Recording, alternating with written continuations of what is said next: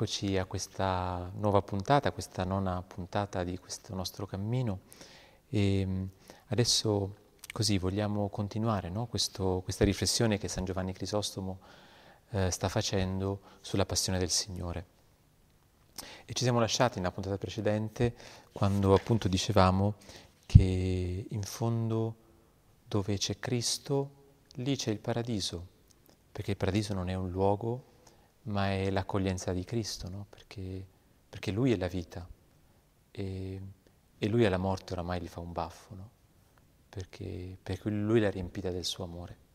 E ci dicevamo che di per sé, per chi crede in Lui, nonostante le povertà, nonostante le fatiche, nonostante i dubbi, per chi crede in Lui, la morte non è che l'ultimo abbraccio, no? l'ultimo affidamento, quello totale al Padre che, che da sempre versa il suo amore, dicevamo, attraverso lo Spirito Santo.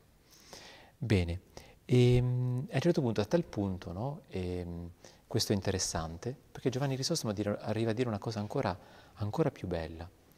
Lui dice proprio questo, che il, Cristo è andato agli inferi per recuperare il suo tesoro, perché per lui l'umanità è il suo tesoro. Era un tesoro diventato oramai, dice, tenebroso, no? come un, come un tesoro tenebroso, perché è privo della luce, perché la morte, se non è illuminata da Cristo, è davvero tenebra. No? E, e, invece, e quindi Cristo non ha avuto paura no?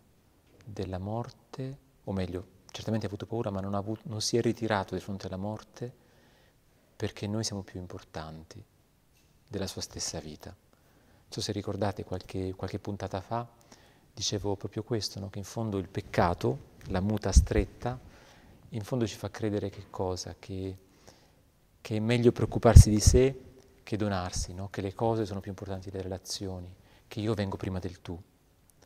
E, invece Cristo proprio ci mostra che la logica dell'amore, che è la logica della vita, quella vera, è proprio questo, no?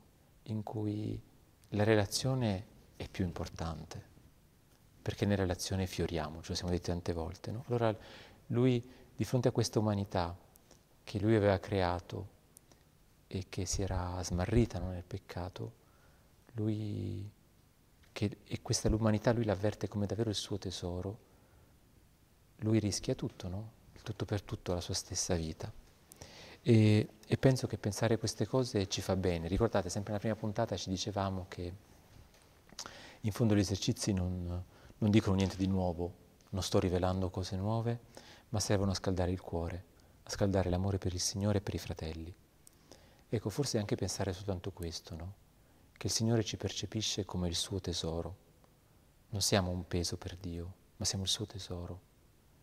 E forse questo ci fa venire un po' la pelle d'oca, no? ci, ci scalda un po' il cuore e probabilmente ci aiuta a riscoprire anche la nostra dignità che è bella, ma che è una dignità condivisa, che non è singolare la mia rispetto alla tua o alla tua o a, o a quella di quello, è una dignità proprio dei figli, no? di tutti i figli. E questo da un lato forse ci fa, ci fa riscoprire questo sano orgoglio di chi siamo, no? i figli di Dio, il tesoro di Dio. E, ehm, e, infatti arriva a dire questo San Giovanni Crisostomo, sempre citando la scrittura, no? che in fondo Cristo attraverso la sua passione e poi la sua risurrezione, in fondo cosa fa? Ci ruba il diavolo, hm? spezza le porte dell'inferno, ci ruba il diavolo e ci porta nel regno del suo figlio. No? Perché noi siamo oramai per il battesimo tutti re, sacerdoti e profeti. Siamo tutti re perché siamo i figli del re, siamo sacerdoti perché attraverso la nostra vita noi eh, rendiamo culto a Dio. E qual è il culto che Dio gradisce? È la carità, il volersi bene, no? il, non, fare di questo mondo la casa degli uomini perché è la casa di Dio e fare di questo mondo la casa di Dio perché è la casa degli uomini che si amano. E poi siamo profeti, nel senso che non che annunciamo il futuro, ma nel senso che parliamo a nome di Dio. Quando tu accogli lo Spirito in te, tu parli alla, alla maniera di Dio. E Dio, capiamoci, non è che significa che io annuncio cose strane, Parlare a nome di Dio significa trovare le parole di cui parlavamo ieri eh, per dire con gentilezza l'amore dei fratelli. No? Quello significa parlare le parole di Dio, quello significa essere profeti, no? avere le parole, trovare le parole, le parole giuste per dire l'amore nella maniera giusta. Ne, e, e, nella maniera giusta vuol dire nel contesto giusto e, e nella, al momento giusto. Bene, allora dicevo, gli inferi sono il tesoro pieno dell'umanità, che è il tesoro di Dio, e, e Cristo va a prendersi questo tesoro. No? Lo vediamo ancora in questa immagine che, che, rende l'idea anche perché, vedete, dietro c'è tutto, eh, è tutto oro lo sfondo. No? E gli antichi eh, facevano così, no? mettevano le foglie d'oro nello sfondo delle icone, proprio per dire che il contesto in cui tutta la vita si realizza è questo amore di Dio che, che rimane sempre fedele perché l'oro non arrugginisce, no? l'oro è, è quell'unico metallo che, che rimane sempre, sempre intatto. No? così è il simbolo dell'amore di Dio che qualunque cosa succeda rimane, rimane fedele.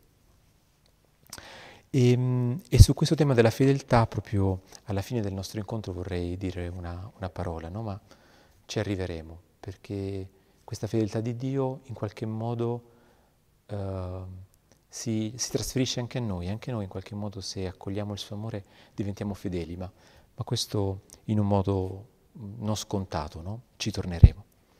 E poi Giovanni Crisostomo allora dice così, eh, dunque Cristo ha vinto, noi non dobbiamo preoccuparci di vincere, dobbiamo godere della vittoria.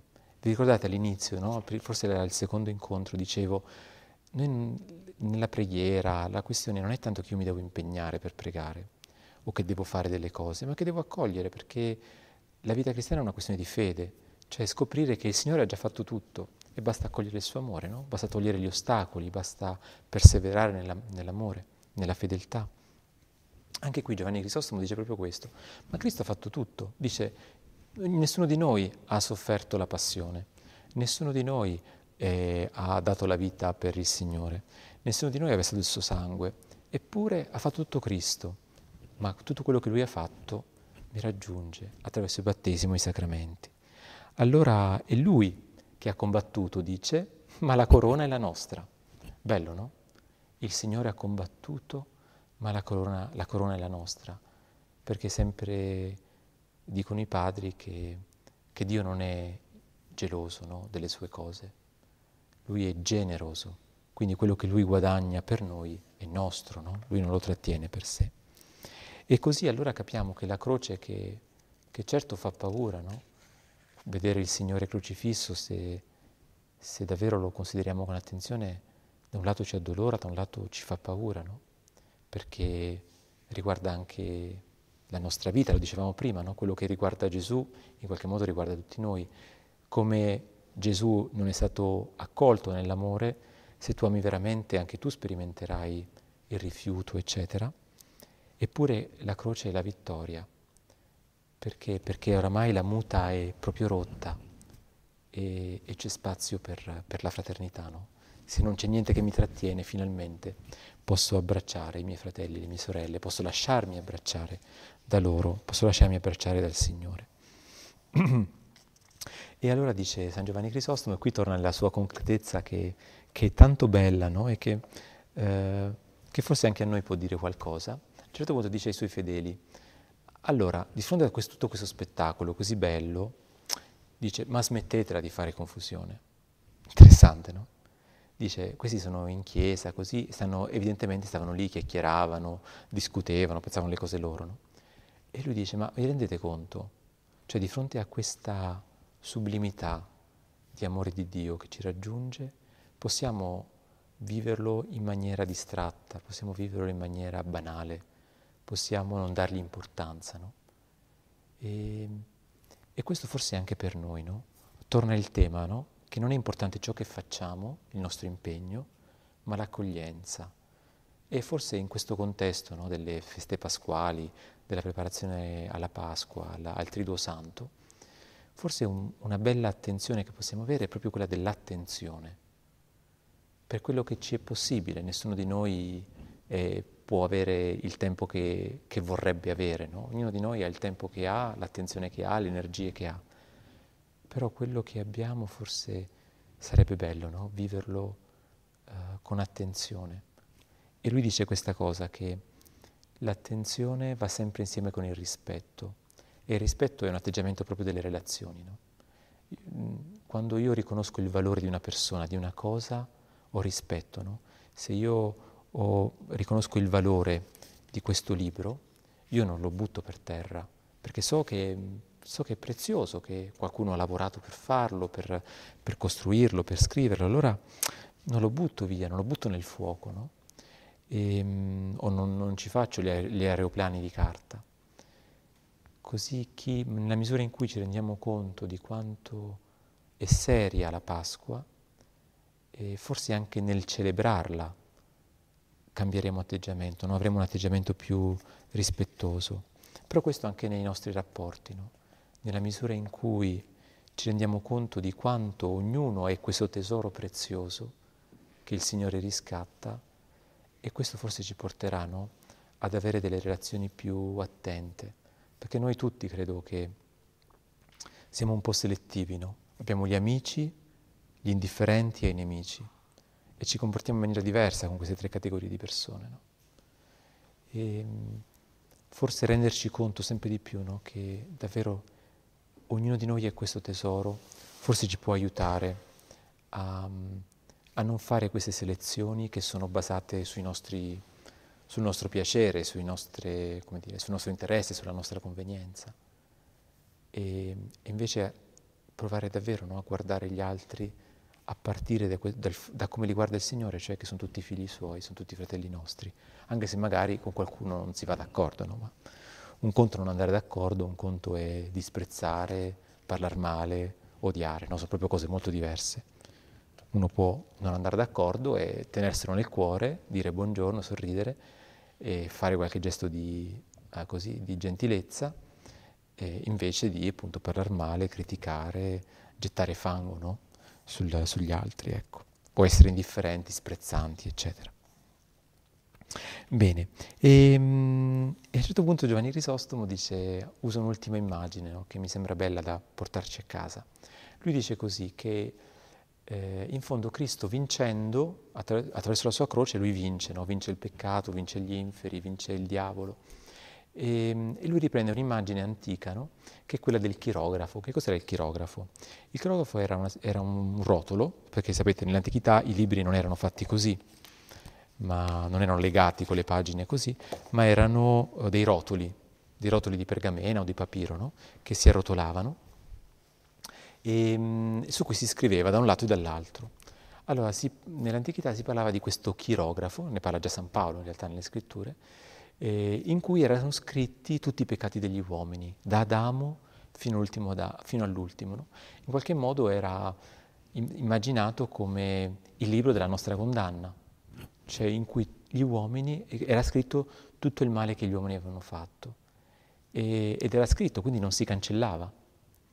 E, e quindi in qualche, mo- indicava, in qualche modo indicava l'ineluttabilità della nostra condizione di peccatori, di mortali, eccetera. Allora Paolo, San Paolo, e adesso Giovanni Crisostomo riprende questa immagine per dire però attenzione, sulla croce del Signore è stato inchiodato anche il chirografo, cioè questa, questa carta, questa condanna che riguarda tutti gli uomini davvero è cancellata. Però anche qui cerchiamo di capire in profondità cosa vuol dire, perché era, era, gli antichi pensavano a questa cosa della, dei peccati scritti, perché Dio voleva, come dire, il giudizio, chiedeva, batteva cassa? No, non è per questo. È perché, perché si dice che il male lascia il segno?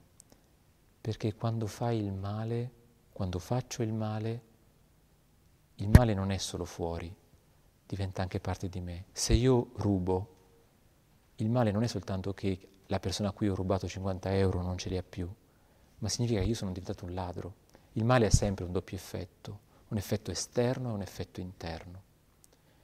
E, e per questo allora l'immagine del, di questo chirografo dice che cosa? Che un'umanità peccatrice, un'umanità, un'umanità che fa il male, è un'umanità che è malvagia ed è il male che chiede il conto. E chiede il conto non tanto fuori, ma dentro, no? Perché ci trasforma in peggio, ci, ci bestializza il male, no? Ci rende meno tesoro, meno belli, meno accoglienti, ci schiavizza, no? Tornando all'esempio della muta. E allora il, um, è importante per gli antichi dire che questo chirografo è stato appeso alla croce, per dire che, che cosa? Non soltanto che il peccato è perdonato e cancellato come una spugna, perché non è in realtà così. Il peccato lascia il segno, abbiamo appena detto, però in Cristo si apre un cammino, questo sì. Cioè come lui ha vissuto e ha la sua vita e ha strappato la muta, quindi il peccato non è, non è stato sufficiente il peccato dell'umanità a trattenere il suo amore, beh, oramai questo è anche per noi. Nonostante forse abbiamo anche noi dei vizi, no? Forse anche noi abbiamo delle cattive abitudini, forse abbiamo delle ferite inflitte e ricevute. Là Cristo non è il mago eh, Zurlì o il mago uh, di, non so, uh, di qualche storia, di qualche fiaba che cancella il male con la spugna, appunto. Eh, il Signore è colui che vince con le armi del diavolo, vi ricordate, dicevamo prima, di prima. Quindi che è fuori dalla metafora cosa vuol dire? Che nelle nostre ferite il Signore ci salva. Il Signore non ci salva dalle nostre ferite, ma nelle nostre ferite, perché proprio lì dove pensiamo che Lui non ci sia, che c'è soltanto male, lui apre una strada, un cammino di speranza. E questo, se anche questo, se lo consideriamo nel cuore, questa, questa realtà, davvero ci fa bene, no? E ci scalda il cuore per il Signore e ci scalda anche il cuore per i fratelli, no? Perché ci rende persone di speranza. Ecco, allora lui conclude San Giovanni Crisostomo con questa, questa bella frase, no? Poiché abbiamo, poiché abbiamo goduto di un simile favore, cioè di ricevere tutta la vita del Figlio di Dio per noi, per il suo tesoro, dimostriamoci degni, secondo le nostre possibilità, dei beni che ci sono stati concessi.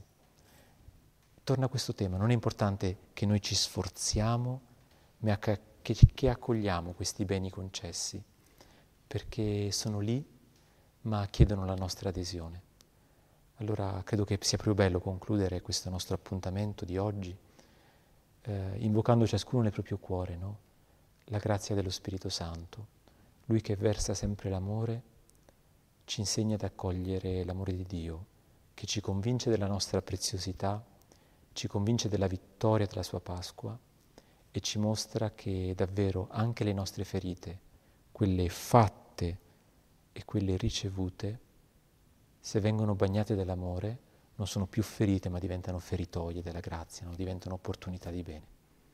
Grazie e ci vediamo alla prossima puntata.